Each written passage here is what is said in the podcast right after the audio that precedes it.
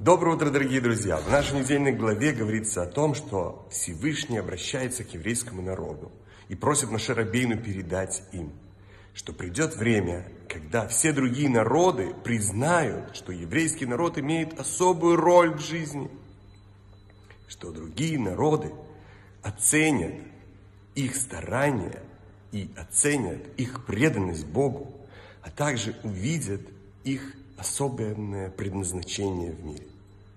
Когда придет Машиях, всем станет ясно, как существует этот мир, кто его хозяин, каким образом осуществляются все его законы. Тогда другие народы будут стараться во всем, чтобы помочь еврейскому народу исполнить нашу самую важную миссию – раскрыть потенциал этого мира, приукрасить его и сделать его настоящим, чистым и прекрасным. Замечательного дня, прекрасного настроения, удачи во всех делах и счастливого Нового года!